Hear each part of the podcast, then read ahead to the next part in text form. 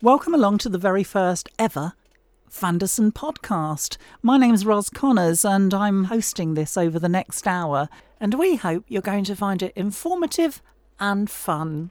So sit down, strap in, turn the volume up, and enjoy.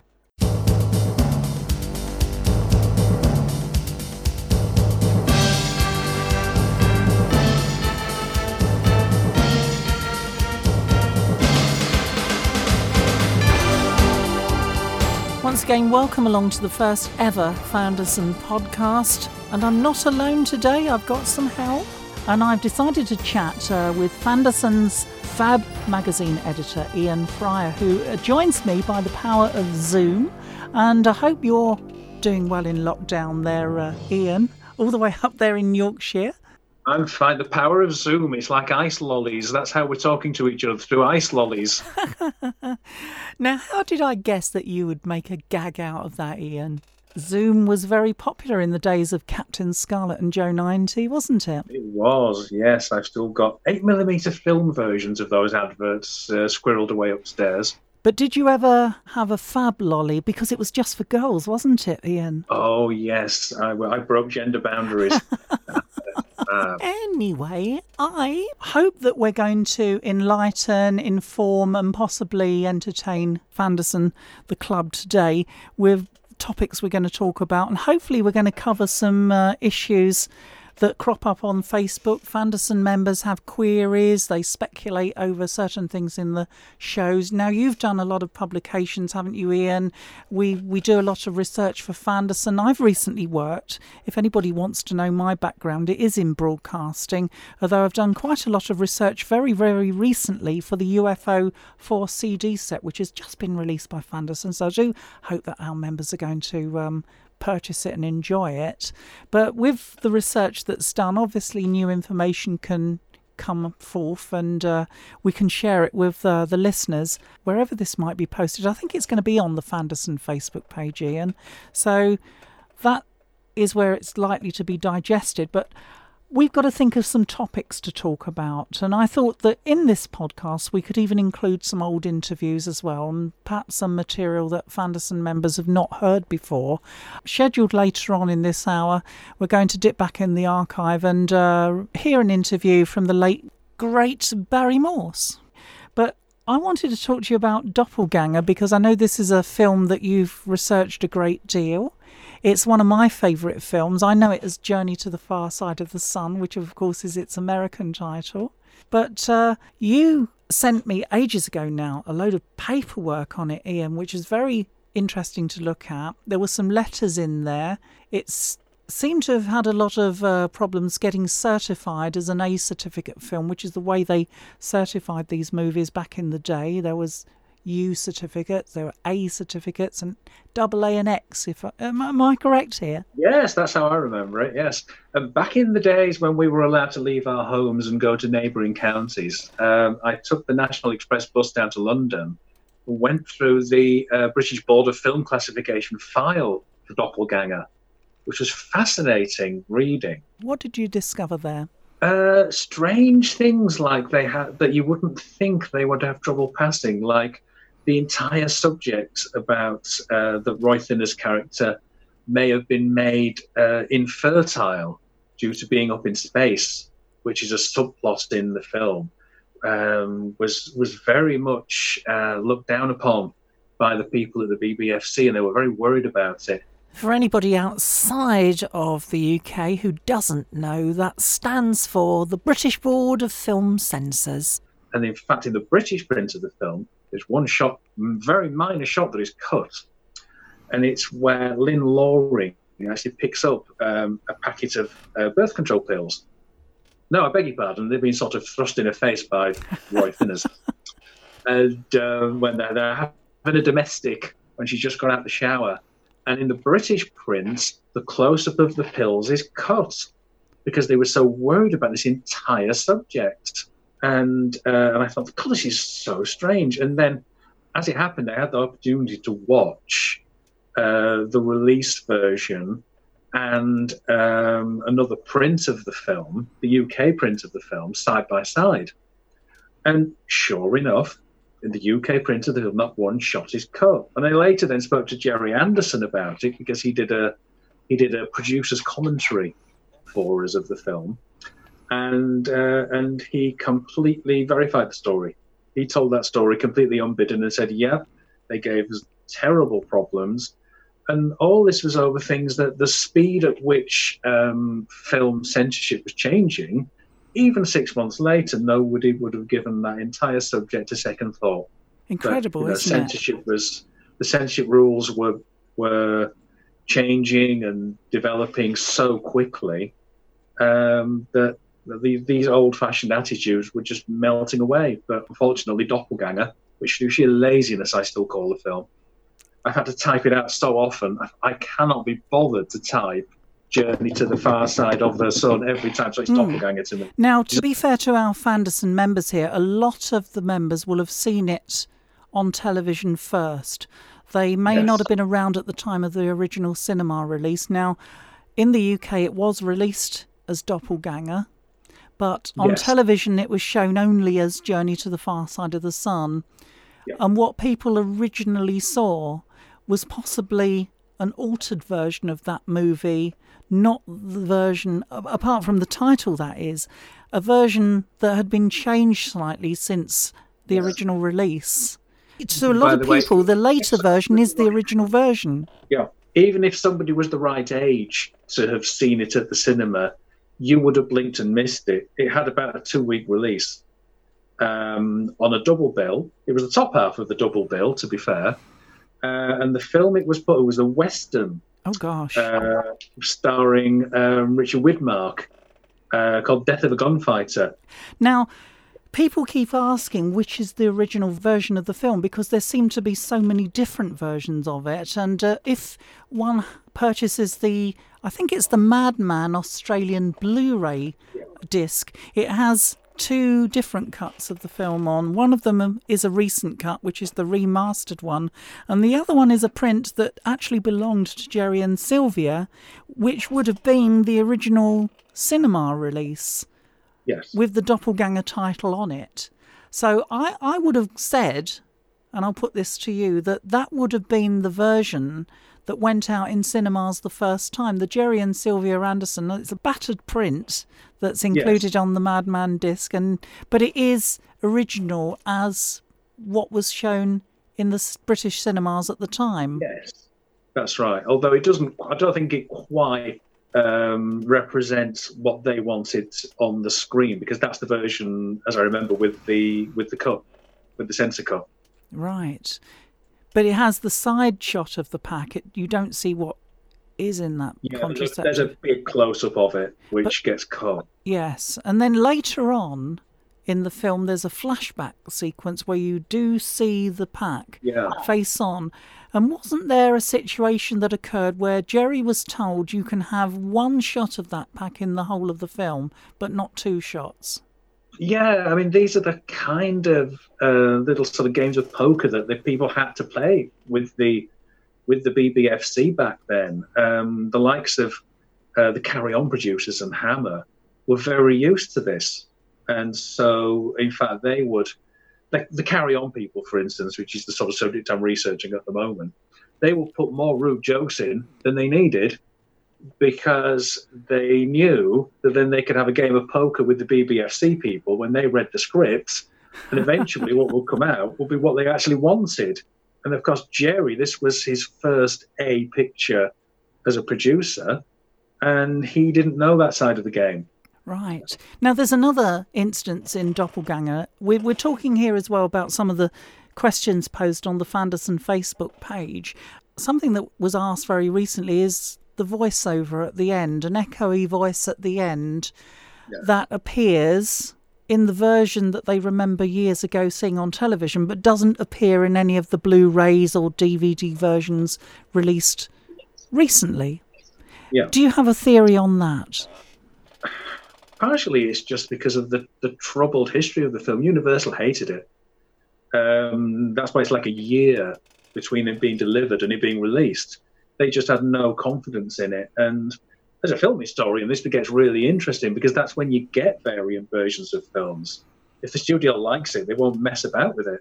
so so that's my only theory is that you know they were they had an ending that was a real downer as it was, and maybe they just wanted to soften it somehow. But that's my theory about Doppelganger anyway. If well, they'd found someone making the ending less depressing, people might have come out of the cinema happier and recommended it to their friends. If we go back to the Gerry and Sylvia Anderson film print on the Madman Blu ray, the version mm. there is without the voiceover. So the Doppelganger print, as shown in cinemas at the time, must therefore be the original version without that voiceover. This is my theory that that voiceover was added later on. Wasn't there a second yeah. release of the film as a, they tried to get it through as a U certificate? I don't think they did. There was certainly a th- they certainly made a Universal asked if that would be a possibility, and I don't think it went beyond the theoretical stage. There is paperwork about this, um, but it would have so eviscerated the film uh, I don't think there would have been anything worth releasing. Well, then another theory would be that uh, it was possibly added for a television version because we know that some movies are actually altered for television distribution as well. Yeah, that's right. And, and at which stage, you know, Gerry would have lost interest in the film because that was his mindset. He never looked back. Um, so that would only have happened at Universal's end, and of course they had all the rights to the film anyway. Yes, of course, and uh, he had no say in where it was distributed. The title change, which of course occurred as a result. A Journey to the Far Side of the Sun is how it was distributed in the United States, wasn't it? Yeah, and I certainly get Universal's point in liking that title. It has a, it's a big adventure, has a big Jules Verne feel about it, and kind of looks good on the poster. Whereas um, I like Doppelganger because it's sharp and it's snappy and sounds a bit like a Bond film. but of course, it's a space adventure, and back in the day, they used to see these space things as being attractive for youngsters.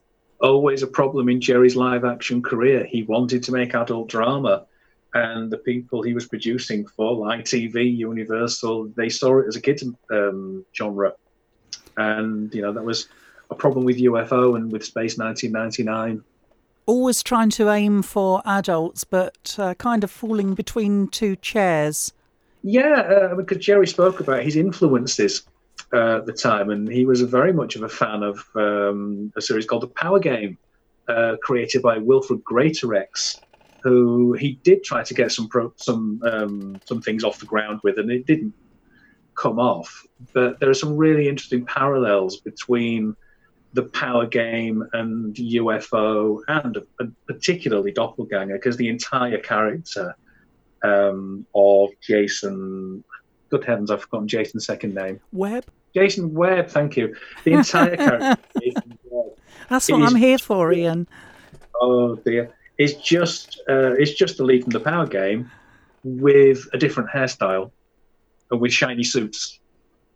What about the Roy Thinnes character? Because he'd just made a name for himself by being on US television in The Invaders, which was another yeah. sci fi series. Could it be that uh, Sylvia saw Roy in that and thought, oh, he'd be a good lead for the film because he's a bit of a looker?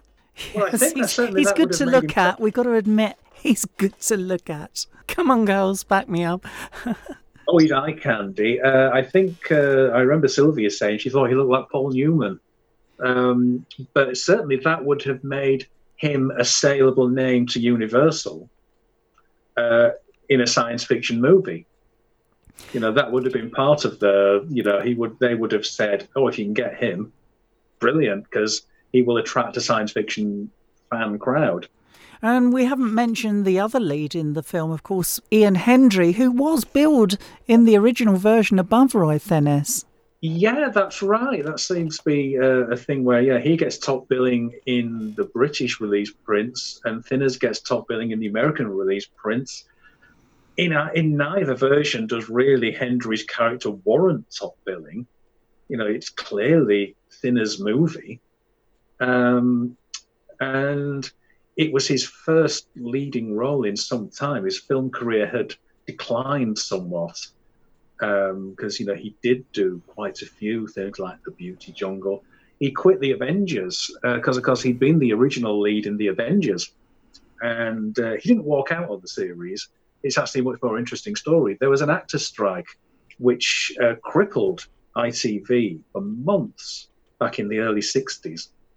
Um, and by the time the strike was over, his contract had finished.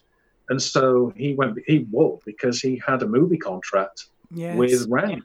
And so went off to make movies. But by the time then you get to 67 ish, 68, when they're making a Journey to the Far Side of the Sun, uh, really he's not getting those roles anymore. He's not getting leading man roles and he's starting to age a bit because of his unfortunate and widely known drinking habits. Yes. Uh, which were then became well known on the set. Unfortunately, to an extent, that's a little inexperience with Gerry working with actors because without knowing, he employed two of the most notorious drinkers in British acting. The other being Patrick Wymark. Patrick Wymark, that's right, yeah. Because, you know, he tells a story about uh, them going to lunch and uh, and they're uh, and they're finishing lunch and about to go off, and Patrick Wymark sees all these empty glasses of all these half-empty glasses of wine at the table, and hoovers them up and finishes them.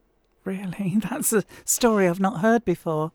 And um, and I and I actually was speaking to Michael Jayston um, at, a, at a UFO convention, and I spoke and I asked him about um, Patrick Wymark because uh, that just at that point uh, he made the final series of the Power Game with Wymark, and he said, yeah, he became extremely difficult to work with at that point um, because he, unusually for television, they had a lot of rehearsal time on the series, and Wymark would turn up to the rehearsals drunk, but to the recording sober, which meant he couldn't remember any of the stage oh. directions that they'd given them during the rehearsal process. And things had got so bad that had the series continued, uh, there was serious talk about replacing him.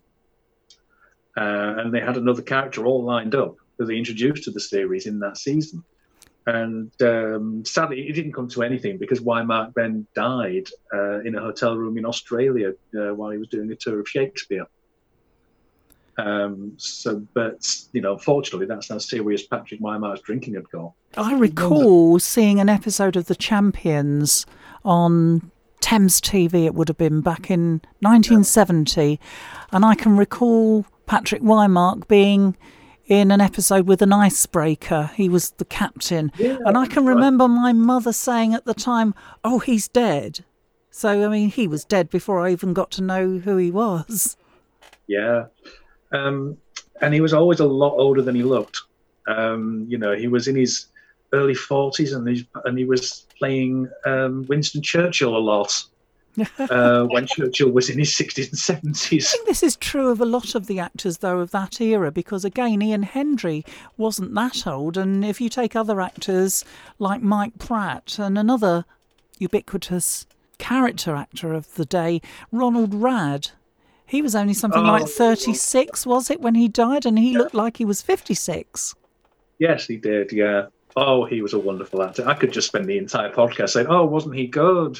But yes, um, but yes, Paul Ronnie Radd, I think he had a heart attack. It was just, I don't yeah. think he was particularly regarded as being one of the great drinkers of British drink, acting. Drinking and the smoking the attitudes yeah. of that era. People just weren't expected to live. They weren't and expected to live a long time. Yeah. I mean, uh, Richard, the likes of Richard Burton and Oliver Reed have a lot to answer for because it just became a macho thing um, amongst sort of British actors to uh, that you know, if you were a certain type of British uh, semi-Shakespearean leading man, then you caused trouble. And um, thankfully, you know, a few people, you know, a few people of that era have actually admitted that, and they said, you know, it took them a long time to get out of that mindset. Incredible. So, Doppelganger or Journey to the Far Side of the Sun, whatever you prefer to call it, whichever version of it you prefer to watch. I guess I ought to ask you which version you watch the most, Ian. Um, I tend to watch the Journey to the Far Side of the Sun version. I just watch whichever one's got the nicest picture quality. I'm just just attracted by shiny, bright things. We have to mention the ITV showing of 1986 between then and around 1992. This comes up as a topic of conversation quite a lot because it was a print that was shown where the picture was reversed about halfway through the film and it confused everybody. Did it confuse you? Uh, yes, it did, and it reached the stage actually where I, th- um, I think there was a bit of a Wikipedia argument where people thought this was an urban myth.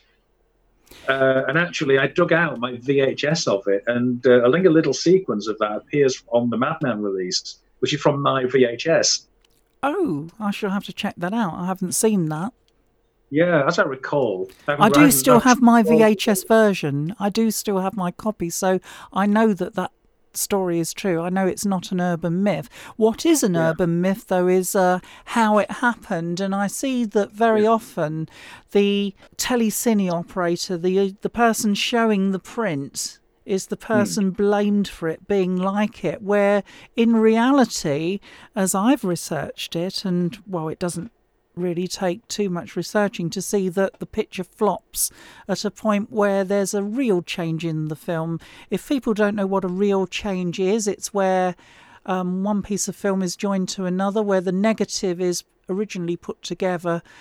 A film is actually made up of smaller rolls, edited into bigger rolls, and at the point where there is a reel change is where the picture flops over. So, from observation of the VHS version I've got, it appears to have been optically printed the wrong way round, not flopped by an operator in the telecine booth at the TV station because we haven't mentioned the optical soundtrack of the film. Now, most of the films shown on ITV back in the 70s and 80s did use an optical track.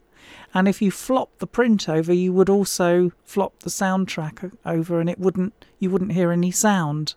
Yeah, we should maybe add your bona fides at this point, where we, um, for listeners of this, Ros knows of what she speaks because she worked in the technical department for ITV companies in this very period. What? And so, is the person who would know about this stuff? Well, I didn't rather... work in the technical area, Ian. I worked actually as a person that, that used to do telecine bookings, and I would take yeah. rolls of films into a telecine department, and it was the techies that used to do the transferring for me. But I did used to get to work with film and see a lot of film and handle a lot of film and uh, their soundtracks as well. So, yes, I've got a little bit of inside knowledge.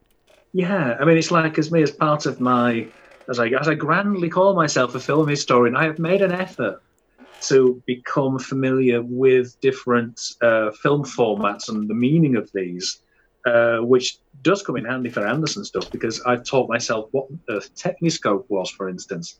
But it's all theoretical knowledge. You've seen the film prints. You know, you are the person to go to about this knowledge. Well, you mentioned Techniscope. A lot of the films that were supplied to ITV in the 70s and early 80s were actually made as 4 3 prints because another yes. complaint used to be oh, it's pan and scan and ITV are messing it up and they've got talking noses. Usually the prints were actually supplied as 4 3 prints with the panning and scanning already done. Yeah. I mean, this is still a problem now to an extent with uh, Talking Pictures, uh, who really make an effort to get the best prints they can. But there are some films where all that's available from whoever owns the rights, the only transfer they've had done is a 4 3 pan and scan. Mm. Um, God knows, I'd love to see uh, The Last Valley in a nice widescreen version. Even the DVD of the damn thing is in 4 3. So it's still a thing now. Journey to the Far Side of the Sun, or Doppelganger, whichever you prefer to call it. Now we know that yeah. that was shot in a ratio known as Academy, which is 14 yeah. by 9. Yeah, it's very odd when you watch. Uh, I watched the um, Gerry's print of the film, Gerry and Sylvia's print of the film, unmasked, and so about half the shots completely fill the um, the film frame, and about half of them are masked in the camera, which is very which yes, is which is a little I think odd. I've seen that too. Yes. Yeah. And uh, but yeah, it's it's not um, it's not an anamorphic uh, widescreen film or anything like that. No, you can remove the plates, I believe, to make it 4 3, and then you've got extra area top and bottom. And of course, if you want to show it in a 16 9 ratio, which of course the Blu ray is, then you can frame it for that. You're not losing any detail, not from a 14 9 picture. Yeah. And as film stocks became better, that became more the norm than using anamorphic lenses. So you get formats like Super 35 millimeter, uh, which are designed to be screen shown like that. VistaVision was always designed to be, um, which is motion picture high fidelity, and was I think 65 or 70 millimeter film, and that was always designed to be another way of doing widescreen, and uh, it was just up to the director and producers what format they used. They just masked it off. Seemed Gerry and Sylvia abandoned Techniscope then after the two Thunderbirds movies. They just made Doppelganger in this standard format. Yeah, uh, well, there's a trade-off of film quality with Techniscope, and it's uh, when you're filming it, you're only using half of a 35 millimeter frame. But it made a lot of sense to use it on a Supermarionation film because they wanted a widescreen film, uh, because they wanted to get people to go to watch a film, and it had to be as different as possible to what you could see on a TV screen. So widescreen makes a lot of sense. But with anamorphic lenses, you couldn't get depth of focus needed on small film sets like like puppet film puppet film sets, which you can get with um, which you can get with Techniscope because they're not using anamorphic lenses. And uh, the other main users of Techniscope were people like Sergio Leone making spaghetti westerns. And that was part of the visual look of those. You get these massive close ups just of eyes. And you couldn't get those using uh, CinemaScope Panavision lenses. So it's just it's it's a part of the format where it suits certain types of filmmaking. Other interesting things about Doppelganger. Have you ever actually seen a script to it? Because I'd be interested to know in scenes that they included that they didn't film, scenes that they perhaps did film and then cut out. We keep seeing these photographs of a fight at a swimming pool, and it looks like the uh, actor Franco De Rosa who we yep. know went on into UFO and didn't didn't stay there very long. It seems like his scenes were were cut out at an early yeah. stage? Uh, yes, I think partially it's to do with pacing and length. Um, you know, I don't think there's anything personal at this stage against Franco de Rosa. Um, but when you're, um, it's a little bit like the opposite of the convers- of a conversation we were having about when you lengthen something, you can't just willy nilly stick scenes in um, you know, you, you, you have to, um, you know, create entire subplots. Well, you can't remove them like that either. You know, you can't just remove a scene because then an entire subplot wouldn't make sense. Well, we're going so, to talk about this in a later podcast when we examine Thunderbirds and how yeah. they extended 30 minute episodes into hour long episodes. And we're, we're going to talk about this. So that will be yeah. a very interesting topic. I believe that uh, Gerry and Sylvia, when they moved into live action, they possibly had scripts that were overcomplicated. And I've heard the likes of Andrew Pixley. He's written some very interesting viewing notes to accompany the UFO Blu rays, which uh, say that some of the scripts were a little bit overcomplicated and they had to simplify them just to make the episode fit the hour. And it seems like the writers were just going over the top, trying to create subplot after subplot after subplot and overcomplicating things for the for the amount of time they had to to squeeze in whatever it was and show a character's motivations for the adult audience, perhaps just a little bit too much. Oh, absolutely. I mean, it even goes to that, there are just too many characters originally in UFO. You know, there are so many characters in there, each of whom is given a name and a backstory, and there are far too many leading characters. And uh, even after about half a dozen episodes, characters start dropping out for various reasons. Uh, but you know, Harry Baird goes, Peter Gordeno goes, and so you know the, the captain of uh, Skydivers suddenly becomes a minor character uh, because you just don't need that many leading men. Um, it's even a little bit of a problem. Do you really need Foster and Freeman? Yes, and of uh, course later on they did jettison Freeman, didn't they? Yeah, uh, although that eventually was um, ITC New York who said get rid of the ugly guy. You know, he just wasn't pretty enough, and um, Gerry never told him. Gerry never told George Sewell for the rest of his life. That's that, another story to elaborate on later. Hurt his feelings too much. It wasn't. It, nothing would have been gained by telling him. Yeah. And of course, George Sewell and Ed Bishop, they were both carried over from Doppelganger. Certainly, there's a lot of parallels between the two productions. So, Doppelganger, when it was released, which was around 69, I believe, 1969, the year we landed on the moon. Yeah, that's right. A, How was the film received generally? Was it, and did it do any better than the two, either of the two Thunderbirds films? Well, the reviews were very positive, which when I was uh, doing my uh, doppelganger research was one thing that quite surprised me because retrospectively, the reputation of the film for many years was quite poor. But I couldn't find a negative review anywhere of the film, and I found quite a few. Uh, on the Madman release, most of the stuff I've written about the the film um, appears as extras. Not that I got a copy of the DVD. I'm not bitter. Um, but special uh, effects uh, but, always always were thought very highly of, weren't they? Derek Meddings' visual effects work yeah. were always praised. Yes, the central rocket launch sequence looks fabulous, um, and they were very they were blessed with a very good summer that year, and were able to do the whole thing outside.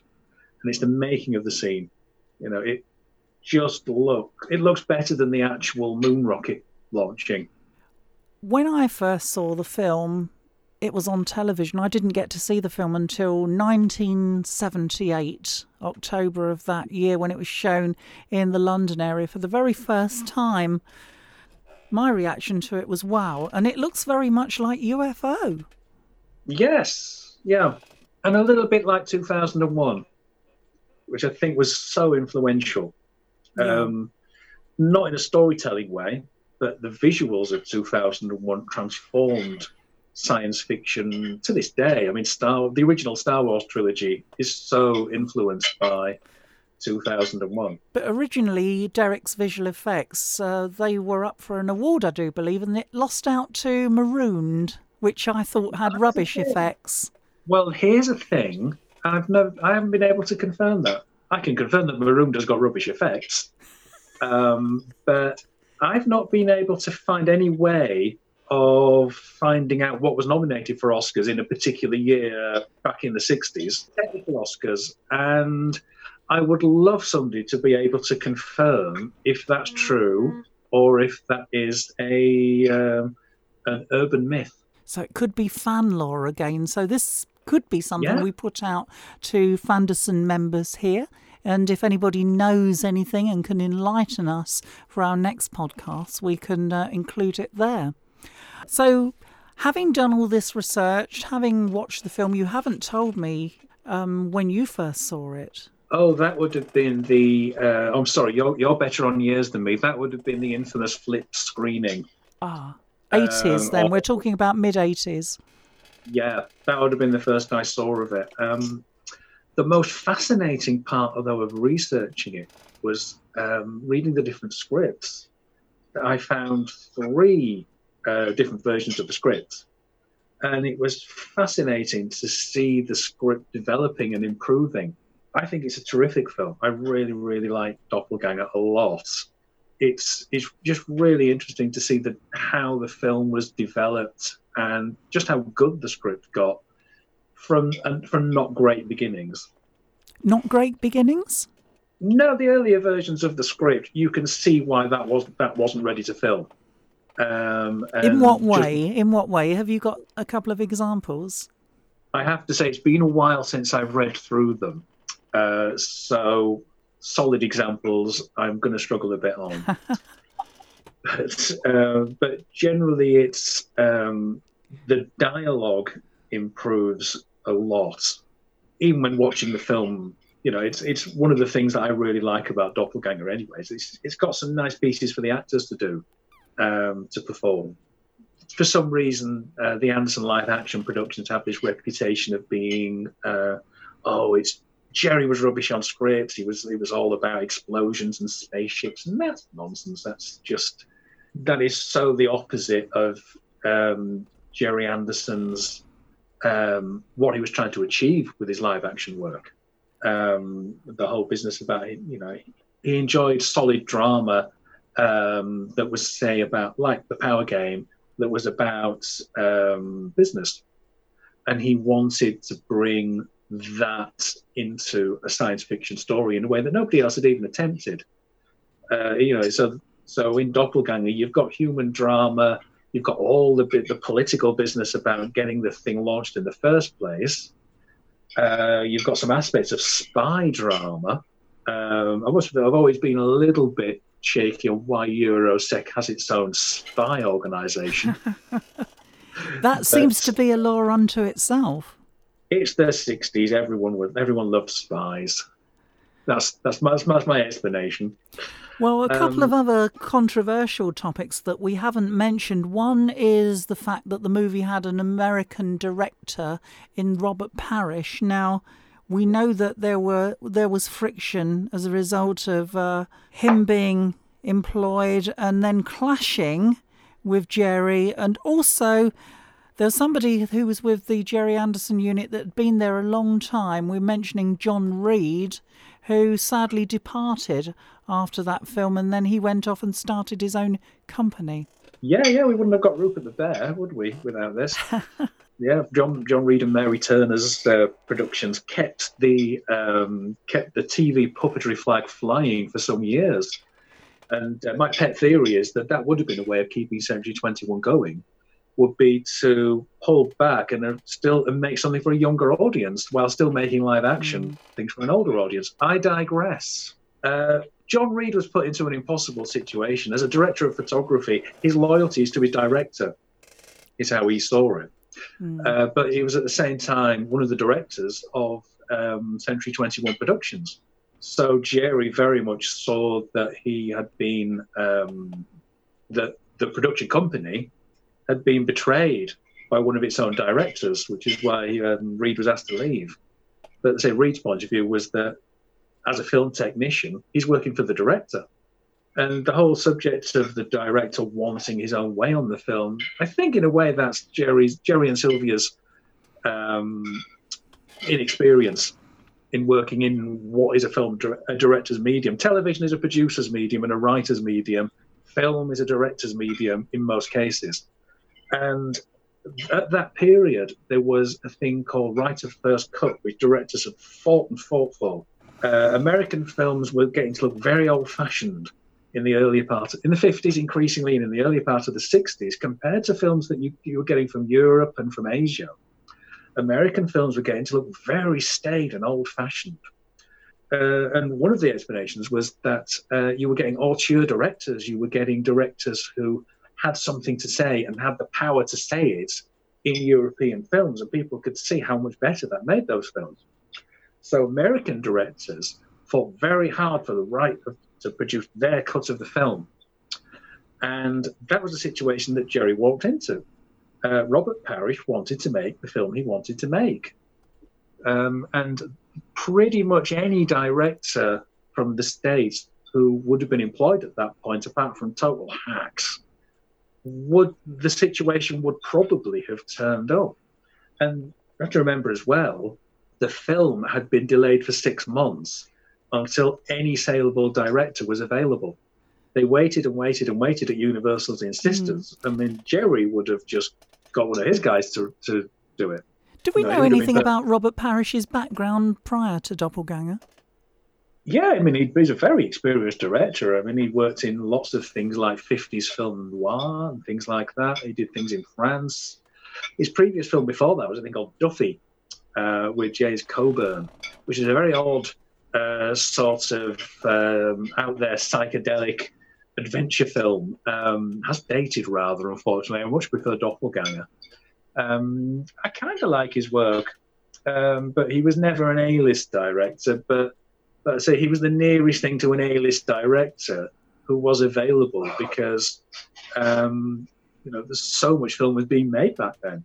But we don't. Um, we, we've not seen his name since Doppelganger either, have we?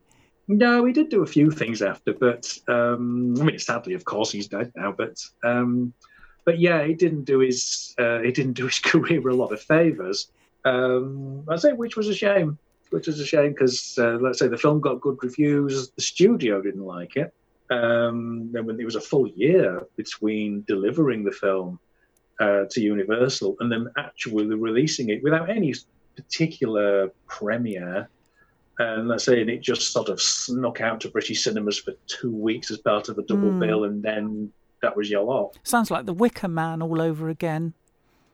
Yeah, I mean, at least there are huge chunks of the Wicker Man that, uh, sorry, of um, Doppelganger, which are part of a motorway flyover or something, which apparently is the story with that. The cut scenes were used as ballast uh, in the making of a, of a, of a concrete motorway flyover.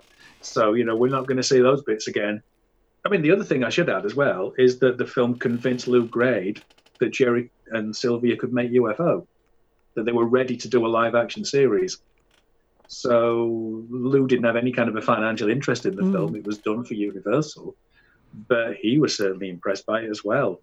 So he certainly was a very effective calling card. It's a shame, isn't it, that it it inspired Lew Grade, but not the Americans. And the problem with Gerry's shows and films have always been the American market. But he had no trouble at all in enticing the Landaus for Space 1999, having showed them this film, the kind of quality of film production that he was capable of. Yeah, I think he, I think also he had to throw a lot of money was thrown the Landau's way.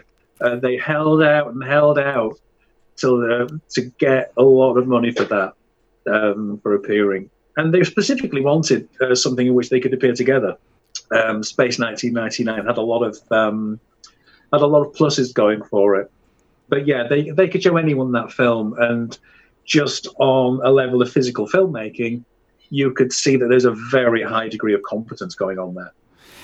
Well, there's Ian. I'm going to say a big thank you for uh, coming on here onto this first Fanderson podcast, and hopefully you're going to join me again for the second one, chatting about Doppelganger and Journey to the Far Side of the Sun today.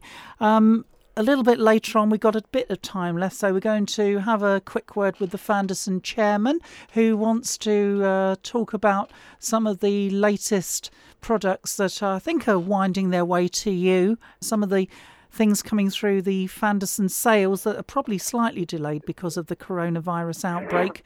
Also, we want to uh, just hear a little snippet from that interview, that archive interview of Barry Morse. So, once again, big thanks. Ian Fryer, Fab Editor, thanks for joining us today. Thank you. Thank you very much. It's been great fun.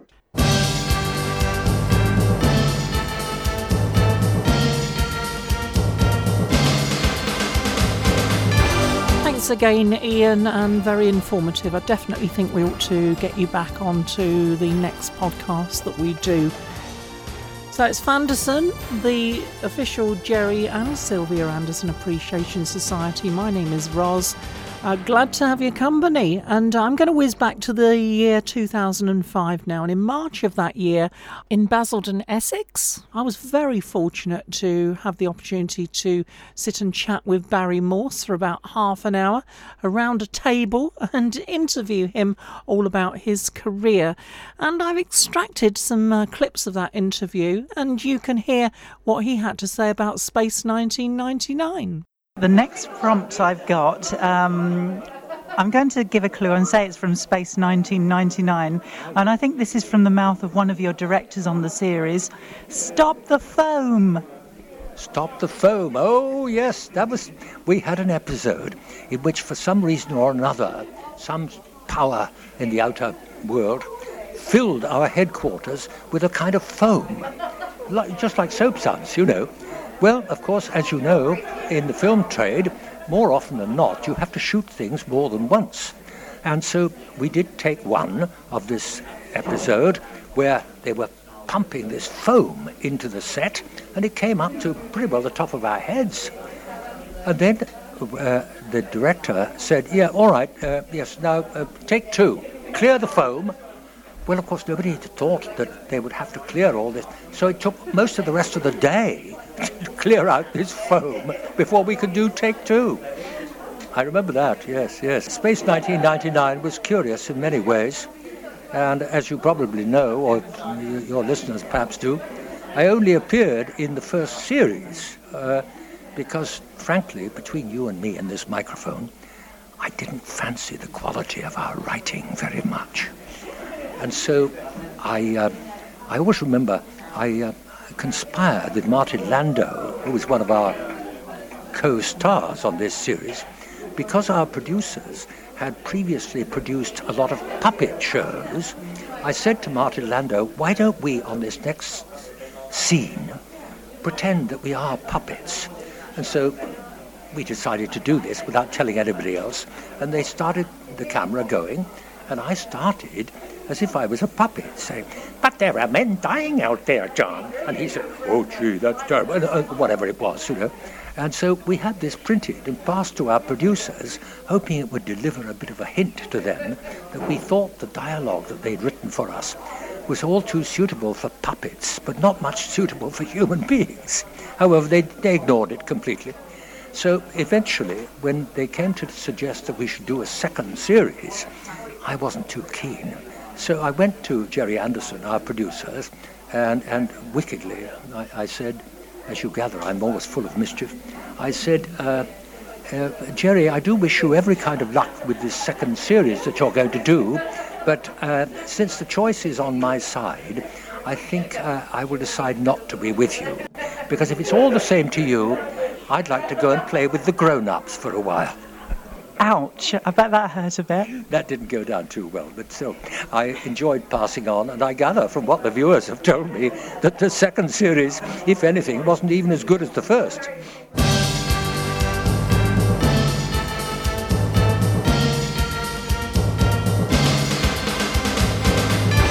So, an interview there with the late, great Barry Morse, who I managed to catch up with back in March 2005. Such a long time ago.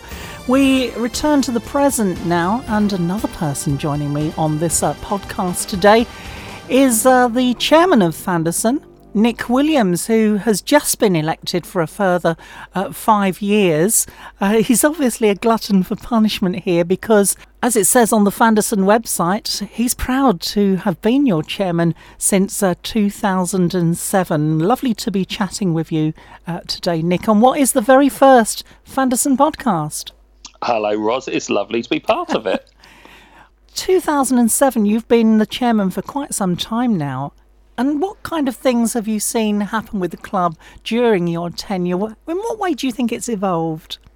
Yeah, I think the important thing for me was ensuring that the club was approachable, that people felt they could contribute to it, have their say, um, and also, you know, we're not all encyclopedic. Um, some people just love the shows and want to be able to talk about them and share their love without knowing the ins and outs of exactly which shade of paint was used on a model or whatever.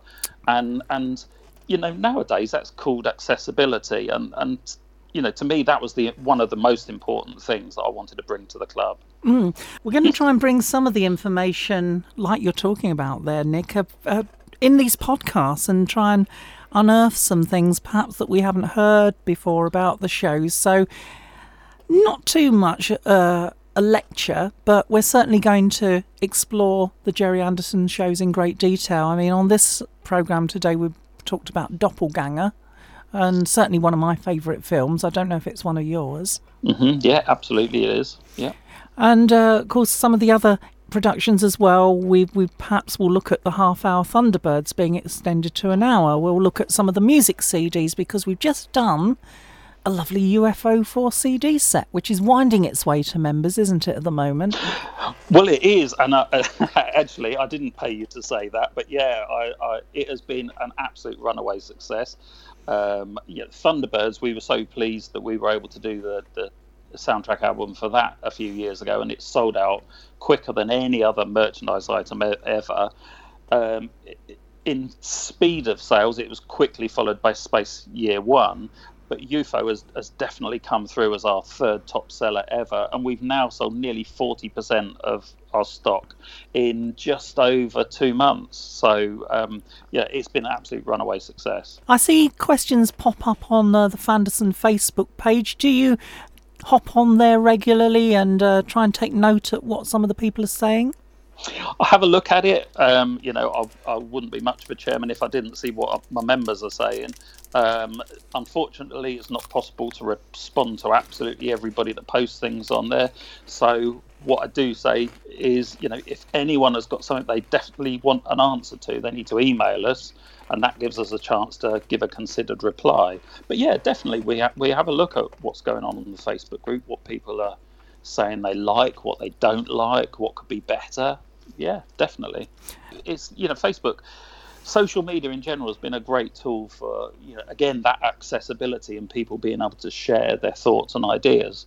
We must mention the coronavirus COVID 19 lockdown situation because, as we're on the topic of merchandise, things might be taking a little bit longer than normal to get to people, some of the members that have ordered stuff. So, I guess the message is what exactly? Well, the main message really is please be patient. We've got a fantastic team mailing our packages for us, whether that's a membership package or fab or the merchandise. Um, and you know they are working under lockdown situation as well, uh, which is making things a little bit more difficult than usual. What with social distancing, everyone's having to be a little bit more careful than they would be normally. Having said that, they're doing a fantastic job. The you know, product is still getting mailed quickly. It, it unfortunately is falling down in the mail system, and we're unable to predict what kind of service you're going to get in Basildon compared to Bristol. Or, or, you know, even worse when you get overseas, where we've had people in the same city receive products weeks apart. So we, you know, it's impossible to predict. So all I can say is please be patient. I think from the feedback we're getting, it's now taking around four weeks in the UK for stuff to be reliably delivered, and probably six weeks elsewhere in the world. So um, yeah, please just allow a bit more time for, for people to do their stuff in what is a, a really difficult time. There's another Fab magazine on the way as well very soon, isn't there? Yeah, so Fab 95 is at the printer as I speak, and so that will be mailed hopefully within the next week or so. And that's going to include for people who have just renewed their membership our brand new Century 21 puppet catalogue as well. wow. well obviously life is a little bit harder, and particularly for you, Nick, at the moment, you've been in the middle of moving house. Yes, so I'm I'm without all my stuff around me. I've got my computer, um, but I can't whip a DVD off the shelf as I would do normally to check something, or um, I haven't got access to all my reference books because um, I'm in temporary accommodation at the moment. So um, yeah, it, it's I mean, other people have got it a lot worse than me, and I, I totally understand that. But well, we're making the best of the situation as it is at the moment. Yeah. Well, as long as you're keeping well and staying safe, well, hopefully people are going to listen and enjoy this Fanderson podcast. But I've got to ask you, Nick, what would you like to see happen in the next five years? Oh, um, well, you've kind of put me on the spot a bit there, Ros. Um, I suppose overall it's going to be business as usual. You know, the club members like what we do, and so if it ain't broke, you don't fix it. Um, there are a few things that i am going to keep under my hat because I don't like to raise false hopes. I think the the main thing that that I would really like to see is more people getting involved. We did our convention last year, uh, Super Celebration, and we said at the time it was going to be our last full weekend convention for the main reason that all of us involved in, in doing these things are getting older. It, it, it's harder to stage the event. It's hard work getting through the weekend and it's hard work recovering afterwards. I'm hoping more people will get involved. I'm hoping people will say, We'd like to stage an event and will you will you help us? And some good things are, have already happened. You know, we've we've we've got new people involved. So, people who have been reading Fab magazine will have seen Ian Wheeler's come on board to do the end credits column, uh, which has been really interesting. Um, and a guy that's been a club member for many years, Chris Drake, last year created a superb book about the Super Space Theatre programs. So I'm hoping for more things like that, more people that will come out of the woodwork and say, I've got an idea of something um, that we can work together with and share the load a bit. Um, so, you know, there's plenty of interest out there. It's just making sure we can harness it and make the best of it. I think what's important is for the television shows of Gerry and Sylvia Anderson to keep being screened. And it's only through that you're really going to, going to get new club members joining, really through the shows being on, and they don't seem to be on very much anymore. So, are we part of a dying breed? Um, I don't know, to be honest. I mean, certainly for for broadcast television, it's it's a difficult product for people to place where channels are very specific about what they're trying to present. Um, and I think you know, just looking at ITV, for example, they don't have a channel that that Thunderbirds would easily sit on. You know, it, it's not a children's show; it's a family show. But you know, ITV's family shows are, are kind of reality and soaps on one. Um, young teenagers, 20s, 30s on ITV2, and a very old population on ITV3, and, and lads and sport and action movies on 4. And so it doesn't really sit in any of the broadcasts but it does sit on streaming services. So you know, they've ITV have just put some of the episodes on BritBox, so they can be streamed. And we do know, you know, over, I said, I've been involved in the club over 30 years, and I know certainly when the BBC showed Thunderbirds, for example, we had a huge influx of new members. So it does have an effect. Um, I think at the moment more what we're seeing is word of mouth through things like social media is what is drawing people to the club and keeping us fresh and keep drawing new people in. Well, here's to the next five years, and uh, I'm going to say that I've been Ros Connors. I've thoroughly enjoyed putting together this podcast, chatting with Ian Fryer, the uh, Fab magazine editor, and of course a writer in his own right and film historian as well and also speaking to you, Nick, uh, Fanderson Club chairman. Uh, from 2007 to the present. Uh, I want to wish you good luck, obviously. And uh, I guess the final word on this podcast goes to you, to the fans. Um, oh, do you put me on the spot there? What can I say? Well, thanks very much, Ros, for putting this together. Um, it's a bit of a test for us. It's it's a new market we've not been involved in before. Um, I hope people will really like it. I hope they'll certainly tell us whether they like it or not, and what they'd like to see in future editions. So, thank you for putting this together. It's uh, it's been really good.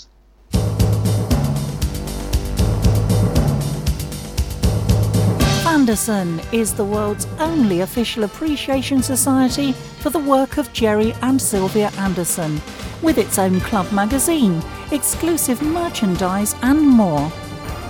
If you'd like more information, please see our website at fanderson.org.uk.